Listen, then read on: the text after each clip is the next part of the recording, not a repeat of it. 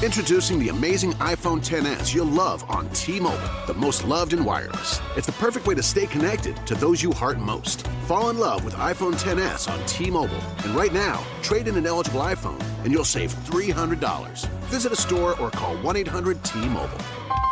If you cancel service, remaining balance is due. Qualifying service and finance agreements required. 279.99 down plus 30 per month times 24. Full price 999.99. 0% APR for well qualified buyers plus tax on full price. Allow 8 weeks for rebate. Hello and welcome. It's your uh, bonus, I guess, Managing Madrid mailbag. This is your host, Gabe Lezra. Uh, I'm joined by my man, Om Arvind, uh, to just take a bunch, a bunch of your questions. And um, gotta say, Om, um, lots of actual football questions, which kind of sucks. yeah, every time we ask, you know, for for our our listeners to ask us anything they don't take the opportunity and really ask us anything. They just ask us the same old questions about football. But the good news is that we do have one new topic, and we're finally going to get the answer on it today. No one's ever given us the the full rundown of this topic, so I'm really excited to talk about it. Who is better, Cristiano Ronaldo or Lionel Messi? And that, I mean, I'm glad, glad we're finally going to answer this question once and for all, and it won't ever be discussed again. But no, in all seriousness, we um yeah, this is your show. Uh, we are going to be giving all of our patrons, obviously, first blush, where you guys, um, you know, uh, get all your questions in first. But then we're going to get, I think, a few from just the the people on uh, on the social media. See where you guys all are. Um, just just putting it right out there to the many people who asked us to basically say who exactly Real Madrid is going to sign this summer. Um, I know the answer, but I won't tell you. So I'm sorry. That actually is um, managing Madrid policy. Like they tell us everything they're gonna do in every game, but we we don't let that slip. So sorry if you tuned into this to hear um, the inside scoop about which big stars Real Madrid is going to try to sign this summer. Um, yeah, you're going to be disappointed because um, this is our policy not to reveal the inside information that we have. Yep, but when it comes to tactics, you know, when when when Zizou sends me those DMs about his tactics, it's our policy to reveal that immediately because yeah, instantly. Because as some of, of some of the people who've messaged us directly on Facebook have reminded us, we're giving away Real Madrid's tactics and helping our opponents, and we're not a true fan page. That's a really good point. I forgot to mention that this isn't an actual um, you know, none of this is actually a Real Madrid fan account. We're actually a Real Madrid sabotage account, and that's all we do. We try to sabotage Real Madrid in every possible way, including by uh, being good friends with Zinedine Zidane and his uh, his his medical staff, and revealing all of their secrets on on our show, especially on Om's articles about tactics. Um, uh, so we will answer your tactics questions. So hi um, entire technical staff of um, um, Bayern Munich. Um, yeah, you guys are going to get your your questions answered. And if you guys had bothered to ask us a question, we could have answered it for you, but we won't now. So you didn't you didn't ask. So what we'll you'll have to make do with the all of the secrets we're going to tell everyone else. Um, okay, so let's just jump in again. Patreon.com slash managing Madrid. If you are, again, one of the people tuning in to uh, see if your question got answered, you always get your question answered if you throw us $5 or more a month on, uh, on Patreon. It's a hugely, really, and wonderful way to support uh, your independent Real Madrid journalism, journalists and students like me and Om. Uh, but it's also just the way we uh, produce this show and and and um, it's an incredibly nice, but also you do get benefits. So if you give us five bucks a month, we answer your question every single show. Ten dollars a month, you get a shout out, and then there are even higher levels than that, up to uh, you can sponsor the show. You can even join the show for an episode. Um, and uh, one of the most popular tiers is uh, Keon writes articles for you, so you get to commission an article from Keon, which uh, is is actually a pretty cool thing. He's done some really cool work for people. So if you want, you do that. Um, one dollar right until for the next basically a week gets you access to all of our uh, patron shows uh, all the back catalog. And if you have already con- contributed one dollar that's fine. But starting may 1st we are raising the minimum pledge to three dollars. Uh, that means that in may 1 three dollars will be the minimum pledge to get access to our patron content and uh, the back catalog of Managing Madrid podcasts. Also, if you you know at that level, we will right now if you ch- you up your one dollar to three dollar pledge, um, you we will follow you on Twitter from at Managing Madrid. Um, so that's another perk. But if you are at one dollar, um, you're going to be grand grandfathered in, so you won't have to change your pledge. Um, okay, sorry about that housekeeping. Uh, um, do you?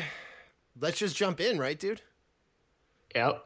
All right. Um, so first, from our guaranteed patron section, um, we have a few questions.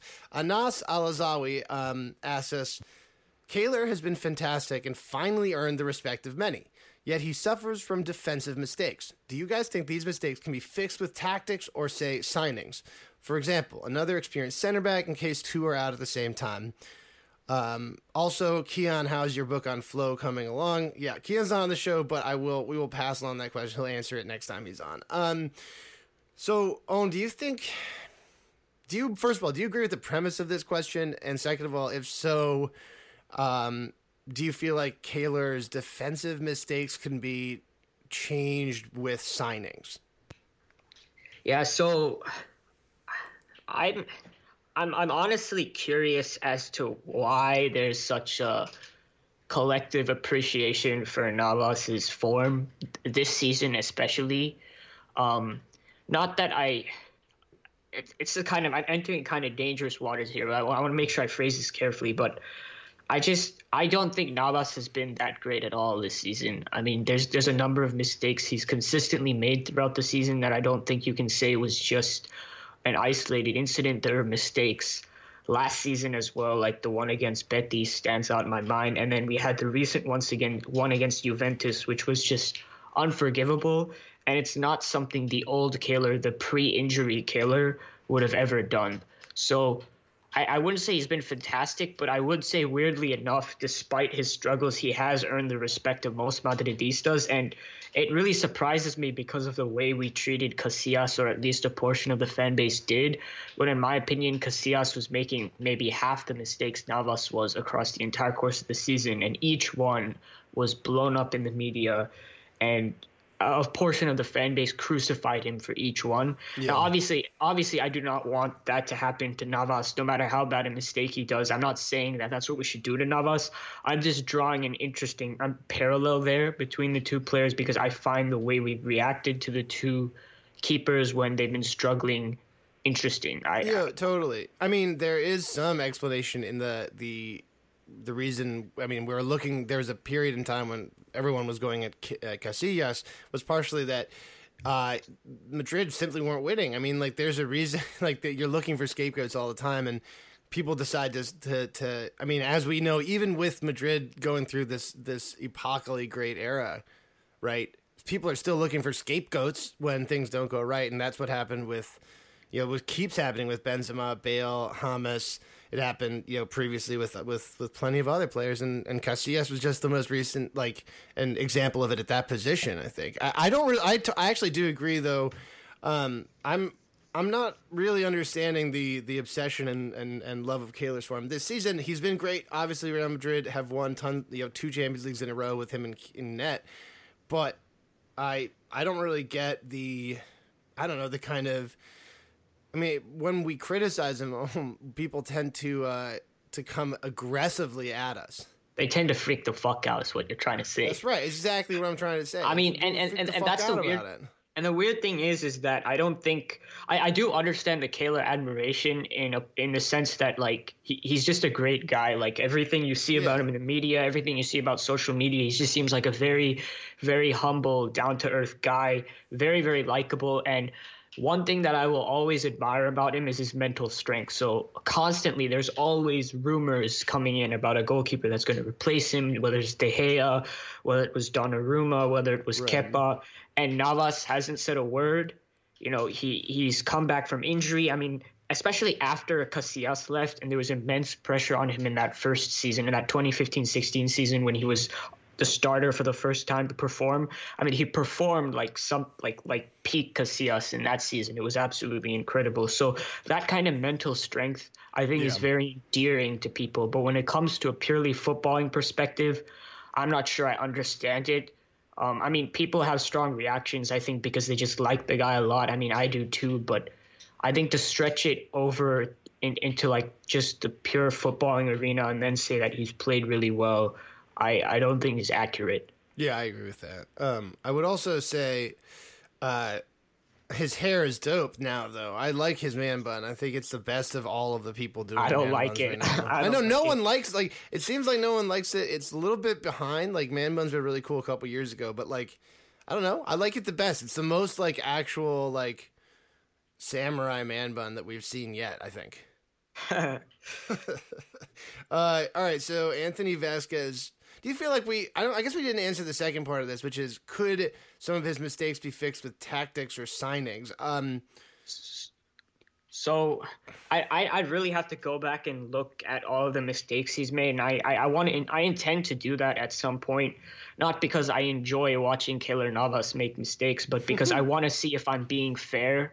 In in because you know s- some of these things are just especially when it comes to something as rare as mistakes it's possible that we're looking at this and we're we're we're just looking at one or two and blowing it up. I mean, I don't think I'm doing that, but at some point I want to go through and look at every single goal Real Madrid has conceded and see how many Navas were at fault for, and also to kind of answer this question, how much of it was down to tactics. My feeling is, without doing that, is that the mistakes specifically are not down to tactics. That it's just like him miss like not being able to catch the ball against Juventus and then just dropping it is not really down to tactics. But I will say that the amount of pressure that is sometimes put on Navas's goal, which leads to goals conceded that aren't Navas's fault, is down to tactics. Like we've mentioned over and Right. over again how we've been weak in transition in the press, blah blah blah.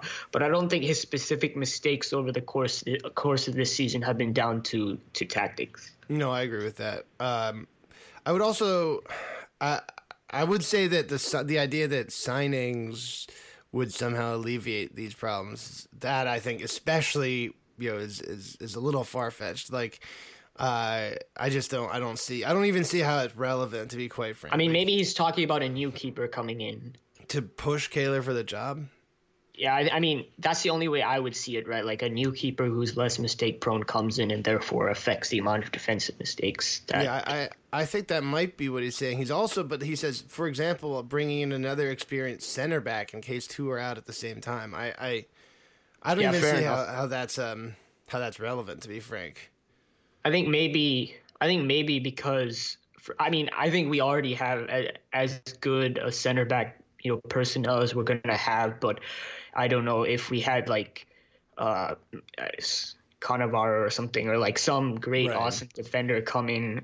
Uh, which I funny I said Cannavaro because he came in he played pretty badly, but whatever. Um, he was good for a few years. Really calm down. I don't know, I like watching him.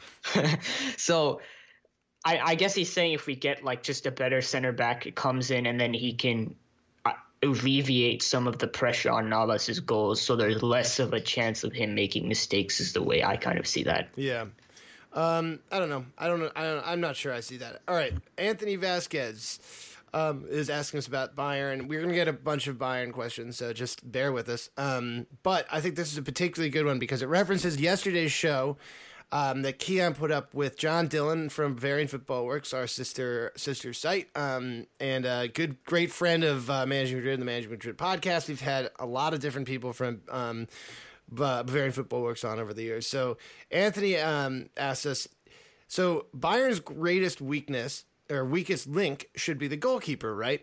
John Dillon said he's stepped up and even been good, but in my opinion, Madrid should still score three to four goals in this tie just because of the goalkeeper. Well, obviously, okay, look, Neuer has been injured. Um, Neuer was the best goalkeeper in the world before he was injured, and he hasn't basically played since. Um, and so obviously losing the best player at any position from your starting 11 is going to make your team slightly weaker. I mean, I, I would agree with that. I, I don't know if I'd say he's a weak link though. I'm because he's saying Madrid should score at least three to four goals in this tie because of the goalkeeper. So I, I just want to say one thing about just goalkeepers. I think first of all, it's very very difficult to assess goalkeeper quality due to the rareness of saves. Yeah. So it oftentimes it really takes us seasons and seasons for us to like really look at a goalkeeper and say, all right, this guy's Right. legit. And second of all, because of the rareness of the saves that have to be made, I'm not sure that the difference between the elitist of goalkeepers is that vast Right. between an average goalkeeper. That I actually mean, is something I've been saying for a while. That the difference. So it's very possible that that we'll be wrong about this, Om. But the, in my view, the difference between the best goalkeeper in the world and what we would call a replacement level goalkeeper is going to be worth fewer wins if that like this is using a lot of like modern statistical language to talk about a sport that really doesn't understand this but it's going to be worth fewer wins right than the difference between having a you know league average replacement level say uh, center attacking midfielder and uh, the best in the entire world right? That that the difference there is is is major and uh, season defining whereas I'm not convinced that that's the, dif- the difference in the if if you have those uh, that difference in the goalie. Does that make sense? Yeah, I agree. I mean, I, I agree completely. And I think it has to do with the rarity of the events of saves, like I was mentioning before, because compared to things like shots or tackles or passes, it's just not something that you see that often. That therefore, a goalkeeper of a very high quality is going to have less of a chance to separate himself from goalkeepers of of another level. And also, I mean, these guys are playing in the top flight. I mean, this guy is playing for Bayern Munich. These guys are playing in the first division uh, of the league in their country. I mean, they're extremely good. I mean, move to any other position, and we, we, we tend to talk in superlatives. We, we tend to say that this certain player is just like 20, 20 million times better than this other player. I mean, there's certainly, I think, like Ronaldo and Messi, they're certainly significantly greater than other players.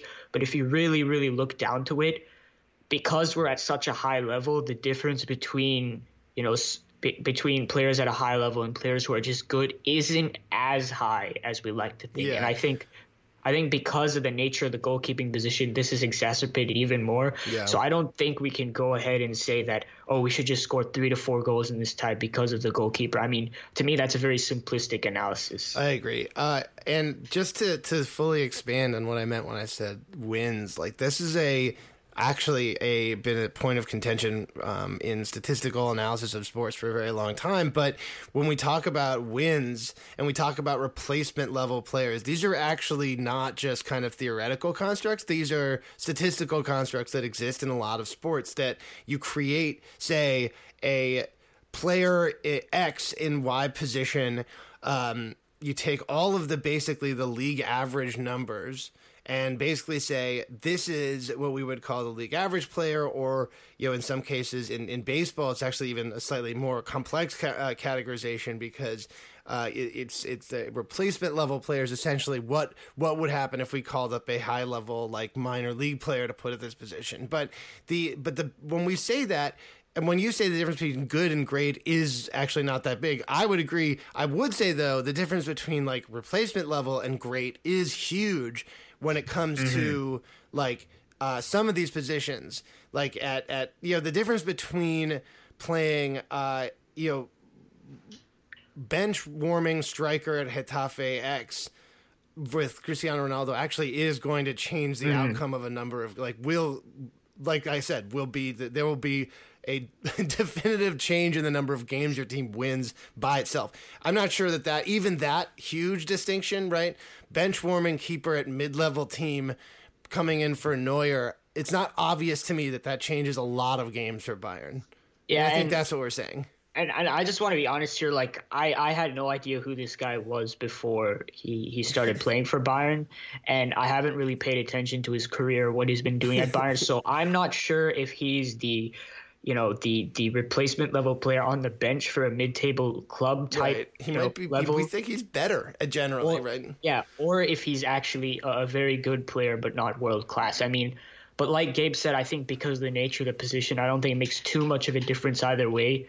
But I guess we'll see. I mean, but I think really the more important battles and the more important um, aspects we should be focusing on are like, you know, how is the midfield battle won? How are we going to stop Robben and Ribery on the flanks, et cetera, et cetera? Yeah. Um, all right. A few transfer related questions from my patrons. Jihan Watson, long term friend of the show, um, asked us with Zizou's loyalty to Keylor scuppering the Kepa signing, would he not do the same for a David De Gea signing, or would Perez overrule? I'm hoping for for Donnarumma as the potential to have a top three keeper for the next 12 years for me outweighs the negative of Raiola. Not to mention, I could envision a one year platoon type situation with Keylor, which perhaps would appease Zidane. Thoughts? So basically, uh, keeper situation. I think that the the main thing I wanted to, to, to answer with this question is it does seem like Zidane has a loyalty to Keylor. I understand that. I'm still angry about the Kepa thing. I understand Keon like you know questioning it, but it just seems to me to be one of the stupidest things this club has done in, in a long time, just given purely the value for money. And I, it's not my money, so whatever. But like the idea that you wouldn't take this, you know, really, really high end, very young, improving keeper for pennies on the dollar, right? That he's worth on that he would be worth on the market, uh, is is still annoying me. but uh, I think the real question that you have, uh, Jihan, is would you know uh, Zidane potentially try to scupper or get in the way of a David De Gea signing? Um, and he might, but I think that D- David De Gea and Perez have making been making like flirty eyes at each other for a while, and like I think it's possible that in this case Perez would uh, would go out and get him. I also think Jihan, this is just uh, with again under the assumption that Madrid keeps um, Zidane, which is not guaranteed, and that Perez doesn't say, "Look, Zidane, we love you and we're very happy with your service," but uh, it's time for me to step in and kind of take a more involved role in getting some of the talent that I want for this roster. So ultimately, who play who is on this roster is up to the president uh, and the board. So David De Gea coming in would be Perez's decision, despite Zidane whining about Keylor. Um, so I don't know. Uh, do you have any th- thoughts, I, any answers to these questions? Um, um, so I so so far from from what we understand and I, I think we should be clear in that we don't understand too much about how these these who's in control of what in terms of transfers, especially in the Zidane era. Most of this is just rumors, but I think we have a decent understanding in the sense that Zidane has a, a, big say in who's coming into the team as opposed to someone like Benitez or Ancelotti. He has more of a Mourinho type role in transfers. So I, I do think it's possible that Zizou, if he scuppered the Kepa signing once, could do it again. But Perez said something really, really kind of dangerous. You know, either it was today or yesterday, where he he put out this this statement in support of Keylor, saying how he was such a great player, how he something about him working really hard, and how Real Madrid backs him and loves him. And you know, when Florentino Perez says something like that, he tends to do the exact opposite. I mean, yeah.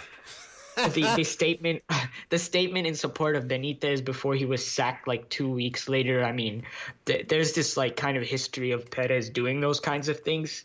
Um, I think this may be like like you said, Gabe, one time where Perez overrules Zidane. I mean, I think Perez wouldn't have qualms doing it. I think he has the power to do it. I think he was just respecting the fact, respecting Zidane's status and respecting who he was in the footballing world by allowing him to have such a say over transfers.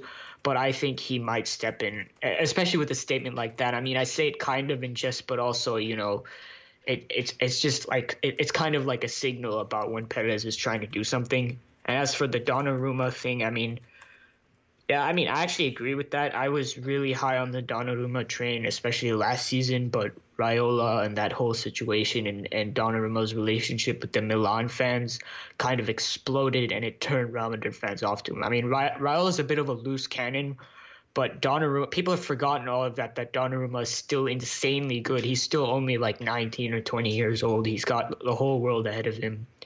I mean, I would go for him if we could, but I wouldn't be devastated if we didn't and went for someone like Kepa, who I think would be a safer signing. I agree. Um, I mean, and this is a lot of this, um, right, is going to uh, hinge on the quality or the the way Madrid ends this season. I still I still stand by my points from the last few podcasts that we actually don't have any idea other than the fact that they've told us all their plans, but we don't really have any idea what the, the roster is going to look like next year, and that's mm-hmm. partially because we actually don't know how Real Madrid is is going to approach the offseason, right? Because if Madrid uh, you know wins the Champions League, etc. All the things I've said previously, then maybe Madrid goes into this offseason feeling like, hey, like we don't need to make big changes. We've now won the Champions League three times in a row. This is the arguably greatest greatest squad ever put together. Like maybe we don't mess around too much with this. Now, if Madrid gets eliminated by Bayern, loses to Barcelona. Suddenly, things are looking like, hey, maybe we need to do a bit of a squad revolution where we kind of emphasize youth and bring in a couple other, a couple big, you know, big players. Then maybe, or maybe a new manager, that kind of stuff. It could all change, and there are only a few games that are going to define how we look back on this season, uh, as as as it sort of has been for the last few years. Yeah, I mean, I think that's a really, I think it's a really good point. I mean, it's insane to think that one result essentially could change the way we approach the entire offseason. But I mean, I think that's absolutely correct. I mean, given the importance of the Champions League, whether we win it or not, could you know it could determine Zidane's job, which could then determine what happens to players like Keylor, and it could determine the the, the, the people we pursue or don't pursue in the summer transfer yeah. window. Um, next question comes from um, Adrian Rios, who says. He had to pay. I had to pay that five dollars a month because I felt like someone has got to ask the tough questions that we Madridistas don't want to answer. All right, all right, all right. Let's see. So uh, here are his two tough transfer questions. First, let's say we end up in a similar situation as last year, with having to let go of James because his position was too packed and he was too big of a star to sit on the bench. Who would you rather let go? I can't believe it. Who would you rather let go of, Bale or Asensio? I didn't add Vázquez because I don't think he minds being on the bench as much as the other two stars. Realistically, who do you think would be better for the team short term and long term out of the two? All right, so the premise, let I think this is what we'll say, Om. I don't think either of us wants to accept this premise, right? Mm-hmm. That there is an either or decision here. So with that out of the way, uh, uh um, Adrian Adrian, like you, you should understand that we do not think that this is an either or decision. I'm not convinced that even the board or even the players think it's an either or decision. In fact, we've seen them play together. I I really strongly feel like this is not a required either or decision. But we will go ahead and accept your pre- premise. Mm-hmm. And what is your answer accepting all of the stuff that we don't agree with?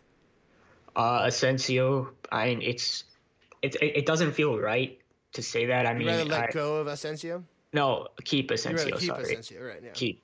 Um, simply because of what he's going to give us in the long term and age, man. That's it. Yeah, age, and also Bale's injury is always a huge question yeah. mark. So let's say because I still think there's like two more years of peak Bale, but there's a potential injury like halves that. So I think without a doubt, when you really think about it, it would have to be Asensio because of age. Yeah, and that's my my answer also, age and injury. But but I I don't think it's a so again, I don't think this is a either or scenario. You're forcing us to pick, um, but it's like forcing me to pick two of my kids because I love these two players so much. my future, the future Real Madrid that I would design would have absolutely have both of them in there. So there are many, a number of other players I would rather jettison before either of these two guys. Um, second question, second tough question from um, Adrian. Um, we all love Navas and all that he's done over the last couple seasons, but we've seen how hard it is for Zizou to make the tough decisions and buy new players, and thus we've skipped out on David De Gea and Kepa when we could have brought them in. Has Zidane been making the right decision by opting out of buying them, or should he have brought these keepers earlier when they were cheaper? Um, Okay, for first of all, I'm on record saying for, that we should have bought both of those keepers. So I don't know. You can go back and listen to the show. Um, even a couple days, weeks ago, um, I came on and said, despite the fact that Keylor has been great and that I love Keylor and, and he's an incredible player and, and I'm very happy for his service, that fax machine thing was a big night, was quite bad for Madrid because David De Gea is has evolved, I think, into the best keeper in the world. So, and you know, Keylor not like he's good, but he's he's not best keeper in the world. Now, that being said, as you mentioned, there's not a huge difference between best keeper in the world and top seven keeper in the world, but still. Mm-hmm.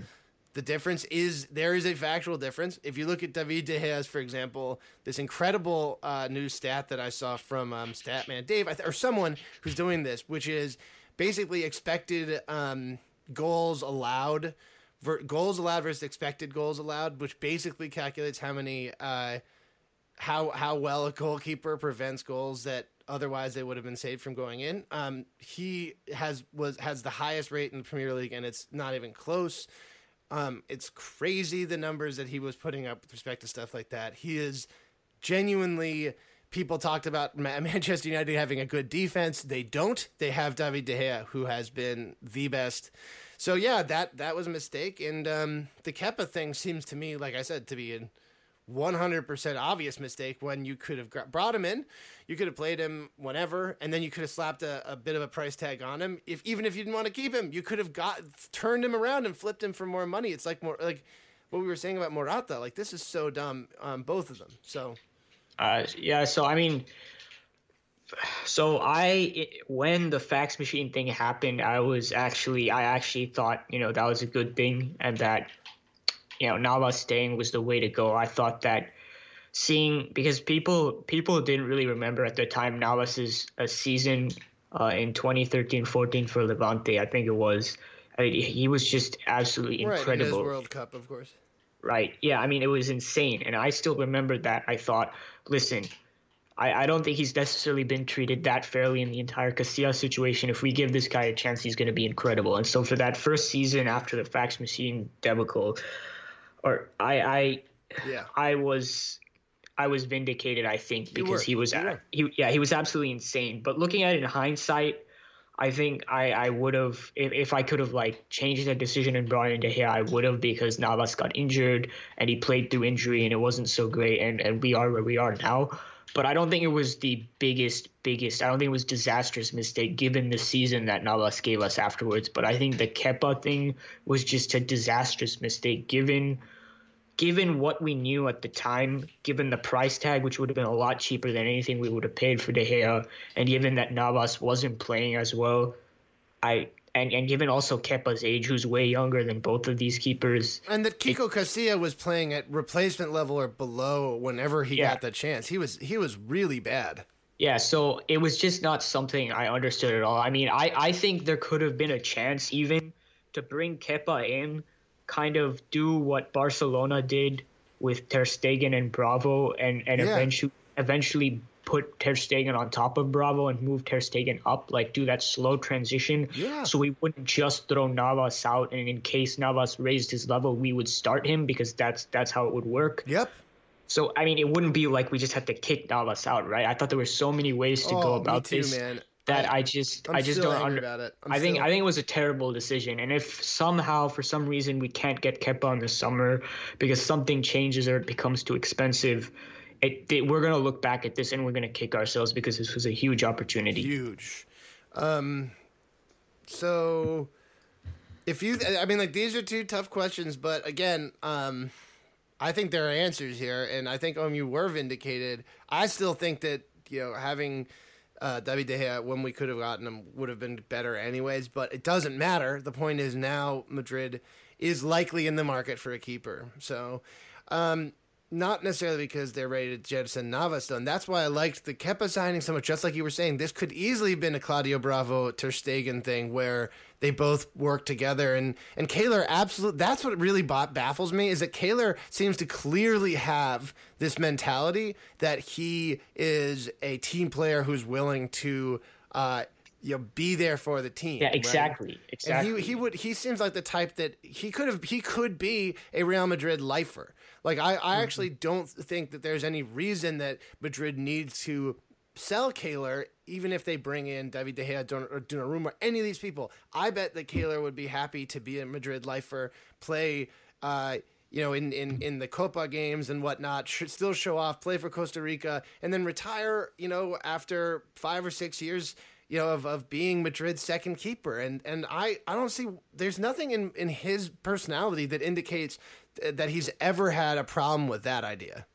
Yeah, and especially for a Kepa or a Donnarumma who are coming in really young, it's not like they would just come in and relegate Navas to the bench immediately. They'd have to fight for their place. I mean, we've seen that with a lot of young keepers who've, who've come in under the tutelage of more important yeah. of older keepers. Sorry, they've had to fight for their place and it's taken a season or two for them to eventually win it so it's not like navas would have just had to accept some Yeah. kind of secondary role immediately so i i mean i personally think that would have been ideal i would have loved to see that i think navas's level would have improved because of the competition because as as we talked about navas's mentality is incredible Yeah. but i mean it is what it is It is what it is. Um, and uh, uh, Adrian uh, Adrian just wants to finalize. He wants to dunk on Keon. And Keon, you said Navas is still top five this season, but I think Ederson and Alisson are both um, more deserving of that fifth spot. Um, oh wait, whatever. Uh, I, it's because I made the point that I said Keon uh, that Keylor is in top five or whatever, but it was just kind of off, off out of my ass a little bit. Um, Ian Marley, another uh, wonderful patron of the show, asks us. What do you think of Maurizio Sarri as a coach? I think he, what he has done at Napoli is outstanding, and personally, I'm a big fan of how his teams play. Do you think he would be able to make Real Madrid play the same way um, with the players we have? I'm saying this without downplaying Zidane's ability as a coach. I'm just curious. Okay, so I'm a huge, huge Sarri fan, and I basically want Napoli to win the Serie A title just because he's the coach and the kind of football he's made them play. And after beating Juventus, they they, they have a they have a real chance of doing that now. Um, so tactically, I mean, he's just brilliant. I mean, he Oh, plays. I think you're forgetting that it's it's really immoral and rude of teams to score against Juventus or really have anything good happen to them. especially a late goal like that, man. so. Koulibaly has a trash can of a heart, man. So rude. I just like he if he wants to do stuff like that, he should be in the stands with his wife drinking a beer and eating some potato chips. um, sorry, go go ahead. I, I also like Maurizio Sarri a lot. So, uh, so as I was saying, tactically he's brilliant. He plays. He, he, he- plays positional play, obviously, and it's a very kind of a- a slightly more direct, faster style. Um, he likes to play a lot of vertical passes, a lot of wing combinations. You know, it's a slightly more difficult style than I think what Pep Guardiola does, but in my opinion, it's the most entertaining football I've ever seen. Um, and it's also extremely effective. I mean, if you look at the defensive numbers, not just like the the surface ones, but looking at xG numbers, both for defense and offense, I think they're like second in the league for offense, or first, or and first or second in the league for defensive numbers because they also press really well. So absolutely, considering the quality of players Real Madrid have, we could we I think he'd do even better with Real Madrid in terms of the type of style he wants to play, and I think would be even more devastating. The only catch here is is that he, he hardly rotated this season. I mean, I don't think Napoli's depth is the greatest, in all honesty, but they did have a little more depth than last season. And both seasons that he's been with the club, he's hardly rotated at all, and it nearly blew Napoli's chance at winning winning the Serie A title because. I, they got gassed essentially by the end, and you could see even even versus Juventus, even though, I mean, they had that extra motivation because they needed to beat Juventus. They hadn't done it in a long time. They still looked tired, and the style of play they like to play is extremely intense. It's a lot of pressing, a lot of work to win the ball back. You know, constant movement off the ball to create all these passing combinations. That would be my only worry about this guy if he was to come to a club like Real Madrid and and not rotate. Um, Yeah, but other, Yeah, yeah, yeah. otherwise, otherwise, I think he's fantastic. Um, and yeah, I'm just really happy with what he's done. and I hope Napoli can capture that title. It would be great. Um, he reminds me. Some of his stuff reminds me a little bit of of uh, of Jurgen Klopp and his BVB playing that kind of smash mouth football in Germany. Um, but uh, I, I would also say that um, there are there are coaches who I love watching, and Sarri is actually way better than the person I'm about to talk about, but whose teams rule and they're really fun to watch. And this Napoli, and only in that respect, reminds me a ton of Marcelo Bielsa's Chile. That was just so much fucking fun to watch. That that it's a style of play that he just basically puts says everyone is going to sprint for every second of this match and uh, it is so much fun to watch. It is 100% a thing that does not work over the course of a year which is why marcelo bielsa has uh, entirely failed in every single like long-term non uh, international job that he's gotten. But he does he did you know do the do the crap out of that Chile side man and that was fun as hell to watch.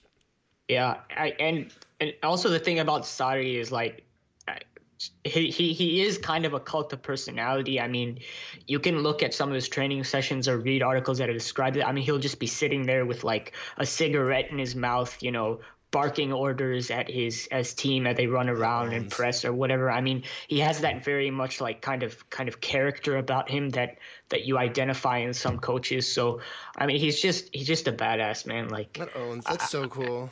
I mean, every everyone everyone likes him besides like Juventus fans. I think. I mean, uh, I, I, I have yet to meet so, uh, someone that's not a Juve fan who doesn't who doesn't like this guy. Yeah.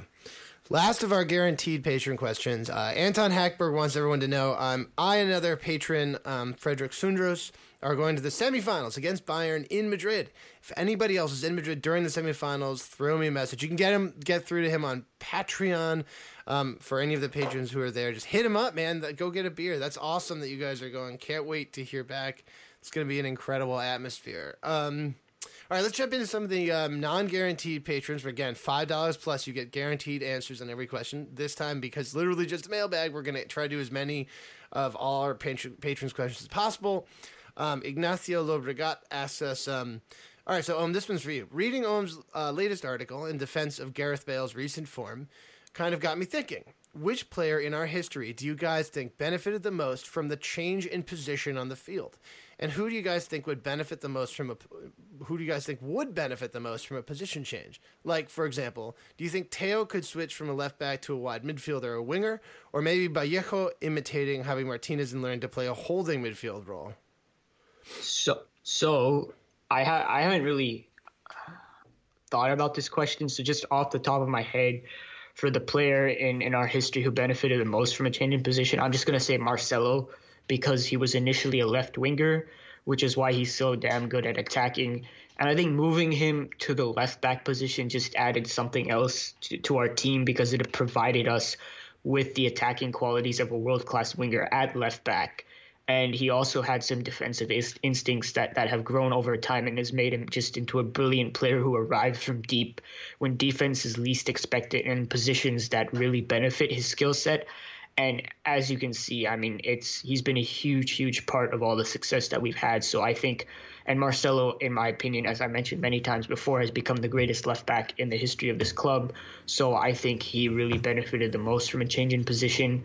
Um, and as for a current player, I think what you said, uh, Ignacio, about Vallejo imitating a Javi Martinez position, I talked about this before.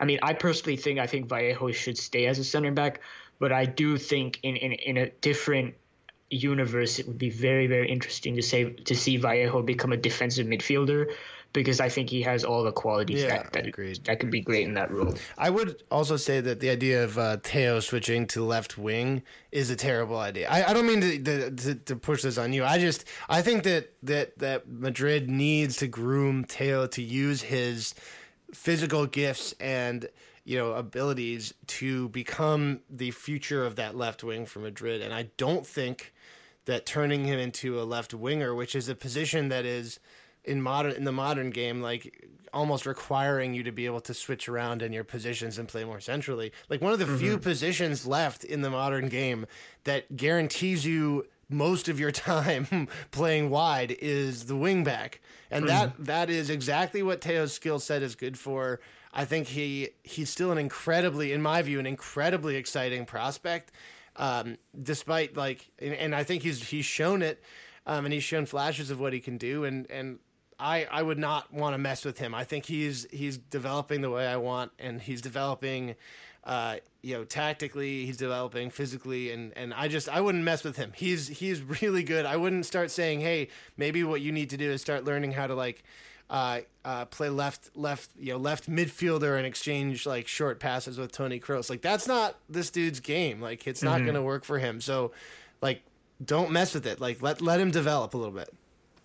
Yeah, I, I completely agree with that. All right. Um, last patron question. Wow. All right. Last patron question. Um, MB.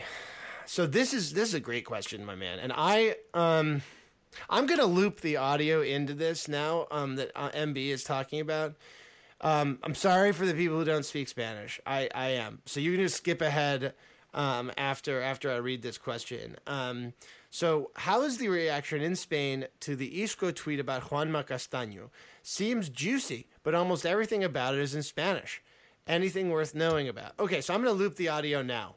¿Qué tal? Muy buenas, bienvenidos al partidazo de la cadena Cope en otra noche histórica de Champions. El Real Madrid está en semifinales de esta competición y lo está en medio de un escándalo de tamaño mundial y un escándalo que puede ser recordado durante muchos años. Minuto 93 de partido con 0-3 en el marcador para la Juve, el árbitro, el inglés Michael Oliver, pita un penalti de Benatia sobre Lucas Vázquez. No sé si aprecia empujón, patada o ambas cosas del jugador de la Juve sobre el futbolista del Real Madrid. Lo pita y lo hace en una acción que se va a recordar prácticamente para siempre. Me quedo con esa reflexión de Paco, cómo sería la reacción de muchos si esto hubiera sucedido a un equipo español. El Madrid ha hecho un partido lamentable, cobarde, desaparecido sin la pelota, pero el Madrid está en semifinales por un milagro. Otra vez, un milagro para los madridistas y para los que no son madridistas por un robo. Lo de hoy pasa a la historia, nunca va a haber acuerdo en torno a la jugada que hemos vivido esta noche.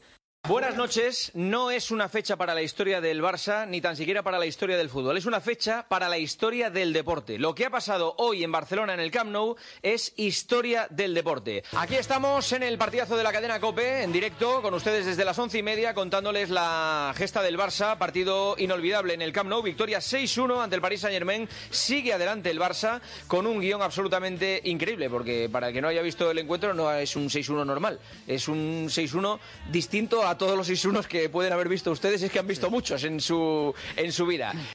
Okay, so that was Juanma Castaño um, talking in two different. And one of the things that really gets me about this is that he's basically wearing the exact same outfit, but in the first. Um, in the first you know chunk of that clip it's him talking about how madrid had executed one of the great heists of all time that the game against juve is is polluted that blah blah all this stuff. And then the second part of the cl- clip is him talking about how barca's victory uh, over psg where you know they obviously there were a number of almost unforgivable refereeing mistakes that gave barca that win basically um, was pure and great and the greatest comeback of all time, etc. And Isco, Isco tweeted it, and he tweeted this, and and it was incredibly, uh, it was incredibly damning. I mean, like he Juanma Castaño looked disgraced and and damned by these two things because you have the videos also looping images of like.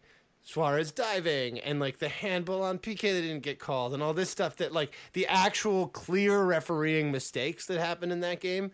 Um, it the only thing that is worth knowing is that it happened that Isco was involved. That that I think is the the real takeaway. Like obviously the Catalan media and the Madrid media are going to disgrace themselves like this. They're going to have different standards. They're going to be hypocritical sacks of shit. They're going to be incredibly horny for their own teams and they're just going to be wet big boys. And that's what Juanma Castaño is. Now the, the fact that Isco is involved is the is the story here, and it it is it does kind of own that Isco found someone sent him this video and he decided to tweet it.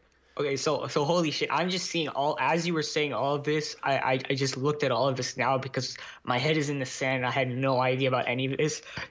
This fucking rules. Yeah. I love it. Yeah, yeah, yeah, I love it when players get into this shit and they just destroy hacks Yeah, for saying absolute dog shit. Like it's just awesome. I mean, it happens a lot more in the NBA, but in it's not that common in football. So when it happens, I mean, it's a really like it- it's an awesome moment because it's them kind of getting more personal and almost acting like like a fan. I feel like Isco was completely justified, and I think sometimes you just need to you just need to shut these guys up because they talk too much trash and they often go unchecked. And to know that like you know players kind of ha- they, they know that they're talking bullshit and you know to see them kind of respond in, in such a an inhumorous way as well you know not letting the journal that that journalists know that he's got to them but rather kind of trashing them in a humorous made p- kind of painting them as a joke i think is just awesome i wish our players would do that more often but the I wish fact that everyone would do it more often. I These mean, it, it absolutely rules these these the what, you, what what is important to remember, and I, I don't mean to malign anyone who's been on our show who we know, but what's important to remember is that the Spanish media is full of absolute hacks whose entire job is to uh uh you know to be the mouthpiece of the horny, uh, moist segment of the population that only cares not like about their team and the narrative surrounding their team that uh, and that creates that narrative, right? So these guys are the say are the people that uh, would you know, and this is like a radio show. So this is the kind of guy who is on your drive time radio who uh, is going to yell at you about how Cristiano Ronaldo, you know, hates all his teammates, spits in their faces, like tried to fight them in the dressing room while quaffing his hair and getting a blowjob from someone.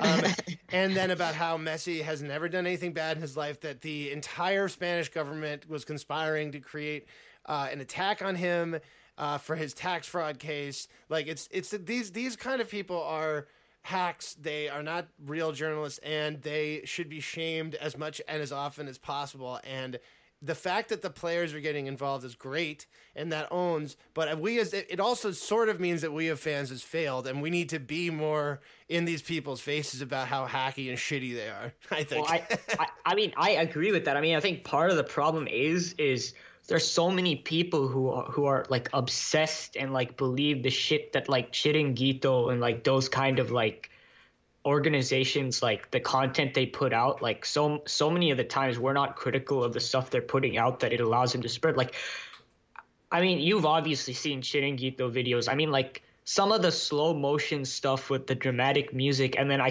I look at the number of likes on the tweet and it just it just boggles my mind that people look at this and they're like yep, this makes sense. I, I, I like this kind of content. I mean, right, like you said, it owns that players are doing this, but us as like football yeah, we need to be consumers. better consumers of media Yeah. to know that this is all bullshit. And like it just goes back to the whole, you know, these people are I mean, and this guy should be ashamed. Um, he's disgraced himself in his profession. But the fact is that we uh, we should be sav- savvier consumers of media generally. And like when Mundo Deportivo puts an obviously photoshopped image on their cover of Ronaldo's abs. or, or Ronaldo's abs, or of, of literally what they did with the um, Lucas Vasquez foul. Oh, yeah, that game, where, shit. where they literally moved. Um, uh, what's his name? Uh, I, don't know who they moved. but They, Benatia. they moved Benatia. Benatia away from Lucas to look like he wasn't touching him, and this is the kind of thing that needs to be called out by us as well as uh, uh, by the people that are involved and, and everyone. We should know. You know, this is Evan was complaining about this on our on our Let's Fix Football that we recorded a couple days ago because the Juve fans after that match were engaging in like a shitload of you know revisionist history where they posted all this junk about like you know how the calciopoli actually wasn't a real thing about how about how Juve didn't do anything wrong um, about how it was all a big fraud um, and it, you know that's that's you know it's bad. It's it's funny. It's all this stuff that we we love to joke about but it's also like hey how about like maybe don't you know engage in the this awful fake media bullshit. Like don't make shit up like that. It's awful. Um, anyways the reaction in Spain to this, I, I actually haven't. I'm not in Spain, so I wish I was. Um, but I, I, I can only imagine that it's exactly like the reaction we see online, which is awful. Yeah, I mean, I just quickly want to say that we also got to like remember to be critical of this type of stuff when it's going in our favor Oh, because yeah, it's yeah because it's not like there isn't like a huge contingent of Spanish media that is pro Madrid. I mean, there is definitely that contingent, and they spew a lot of bullshit about Barcelona and other teams. And I mean, because obviously opposition fans are going to get onto this kind of stuff and criticize it, but you know that doesn't affect them as much as you know fans who who or, or who benefit from that kind of stuff if if they step back and say, you know what, we don't like this kind of content because it's not honest. I mean, I think that really is is what needs to happen. I mean, I'm not so optimistic that will happen, but I think that's really what needs to happen here. yeah, I agree with that. Um, all right, let's take uh, let's take some non-patron questions. First of all, really um, stepping up the insanity in some of these questions. So um, good job. Uh, but this guy, this is my favorite one. Um, Ashrufer Lamb at Ashrufer asks us, Neymar. What do you think? What do you think that could possibly be about? Like, I, I understand, like that. I know, I, I, we all know what you're trying to ask us, but it rules that you just sent his name in a question mark, and um, I think the answer to your question is maybe, and we leave it at that. and we leave it at that. Um, Rebecca Teasdale, another great question. Um, Uh, I don't even know how to get into this one. Should we start two out of Vasquez, Asensio, or Bale to have cover for Marcelo and Carvajal, or or are we going to work Marcelo as a slave as we always do, asking him to be a left winger and fullback at one, then blame him when he can't get back? Um,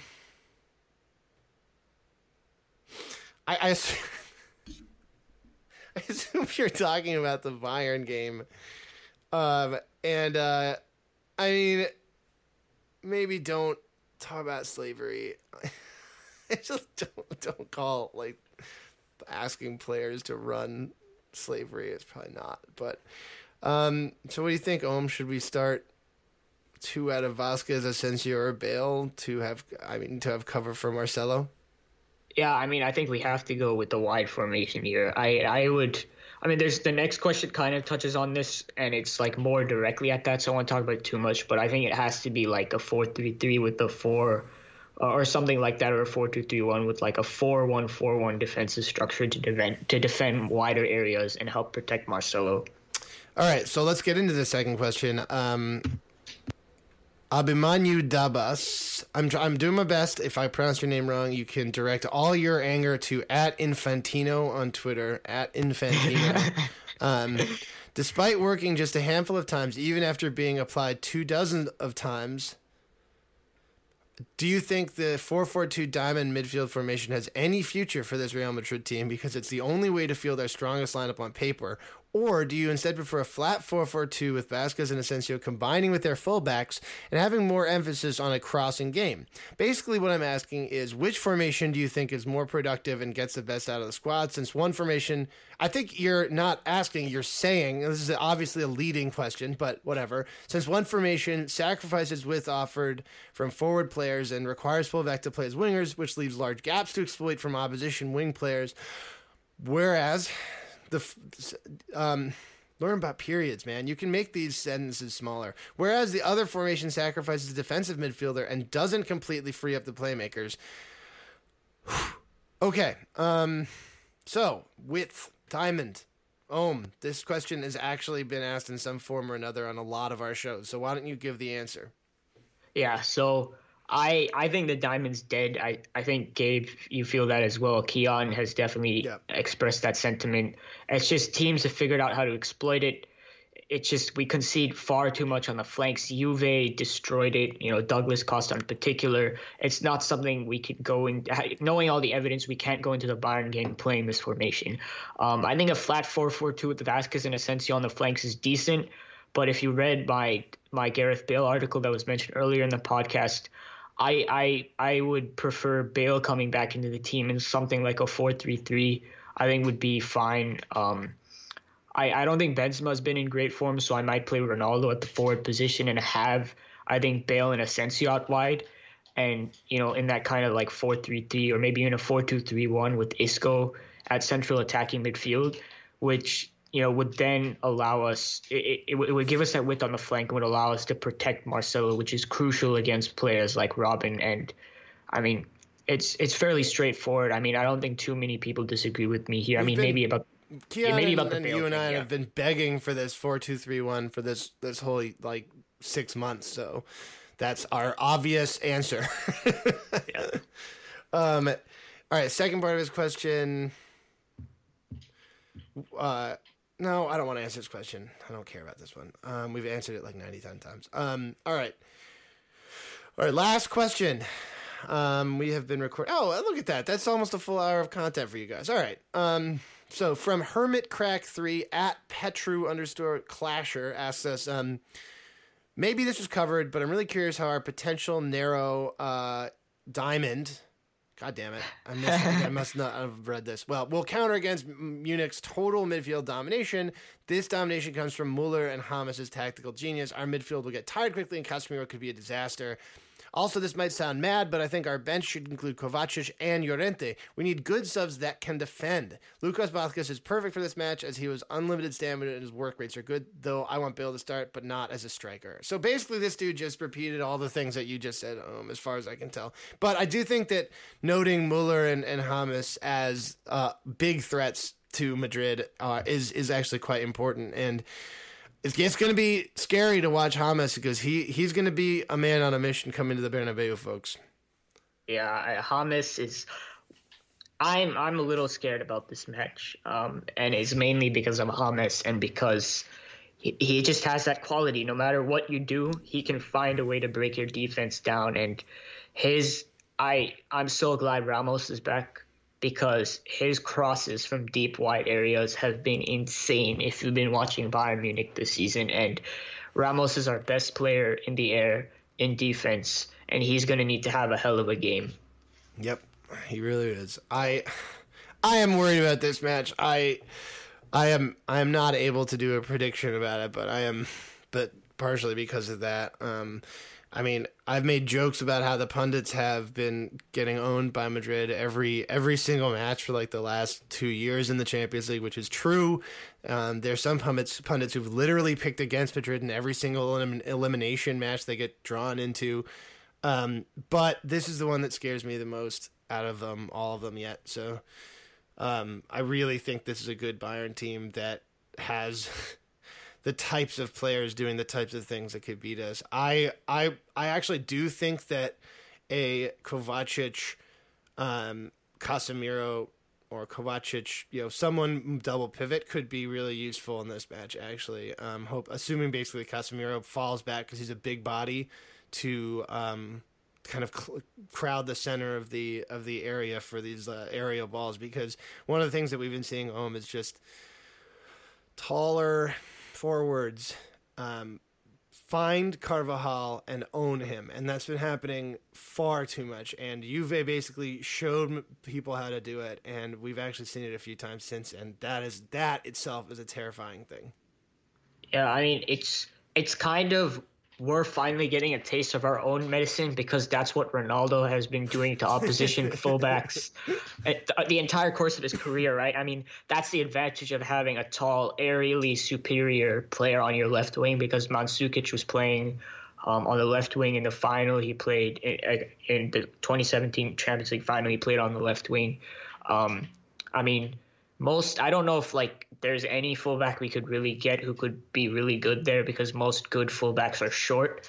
But you know, I think we just have to be careful and adjust with that and rotate yeah. and rotate see that kind of stuff coming because it is it's scary to to imagine a situation where Lewandowski is receiving an aerial pass um, with Carvajal as his main defender is a recipe mm. for Madrid conceding. So um, that is the thing I think I'm. I don't know. I'm worried about this game though, but it is going to be nerve wracking. The cool news is we're going to have more content for you. ManagingMadrid.com. Um, if you like this show, could please consider becoming a patron. Normally, we don't do mailbags, so if you um, are not a patron and got your question answered, congratulations. Um, but on our normal show, we actually like recap and talk tactics and stuff, and then take our guaranteed patron questions. So uh, you're not gonna. This is this is a kind of one off. Um, we do our best to get to our Patreon questions, but we, um, if you really want your questions answered, if you have burning Real Madrid questions, uh, please consider tr- uh, dropping us a couple bucks. Patreon.com slash managing Madrid. Support this show and our independent journalism. Um, and uh, yeah, thank you all so much. Oh, it's great talking to you, buddy, and uh, Hala Madrid. Hala Madrid.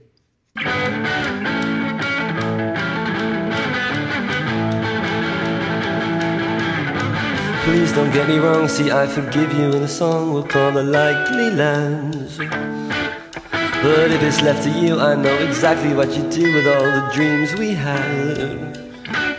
Cause blood runs thicker, it's thicker Steve, you know it's important to you. It's important to me. I try to make you see, but you don't want to know. If you pardon some along and get forgiven in a song, I'll have to touch my life. It's all my rights to all my wrongs when they needed the new songs. Welcome back outside. But blood runs thicker, oh, with thicker stitches, you know that's important to you. It's important to me. I tried to make you see, but you don't want to know. Oh, what became of the likely lad? What became of the dreams we had? Oh, what became of forever? Oh, what became a forever. Love? No one ever knows.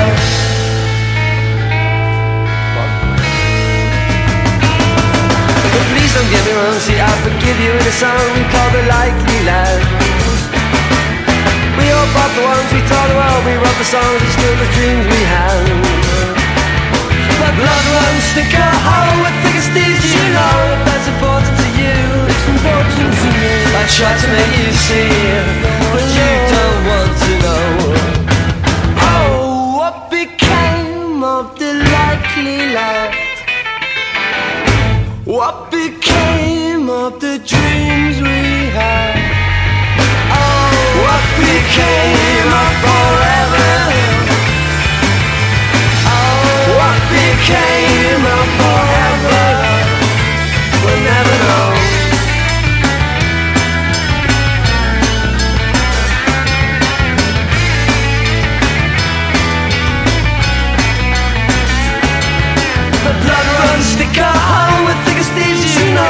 Know that's important to you. Yes, it's important to me. I try to make you see, but you don't want to know. Oh, what became of the likely lads? What became of the dreams we had? Oh, what became of forever? Oh, what became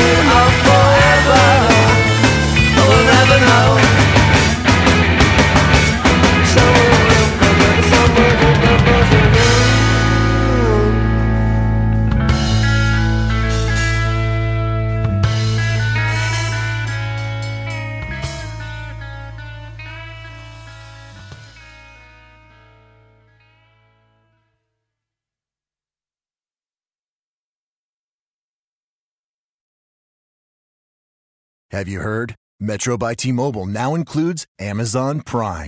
Yes, enjoy the best of shopping and entertainment, movies, TV shows, music, free shipping, and much more. All included for just $40 per line for three lines. All on the T Mobile network. Discover the smarter way. Metro by T Mobile.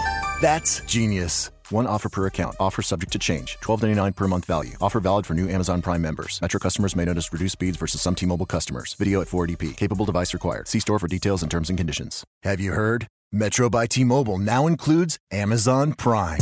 Yes, enjoy the best of shopping and entertainment, movies, TV shows, music, free shipping, and much more. All included for just $40 per line for three lines. All on the T-Mobile network. Discover the smarter way. Metro by T-Mobile.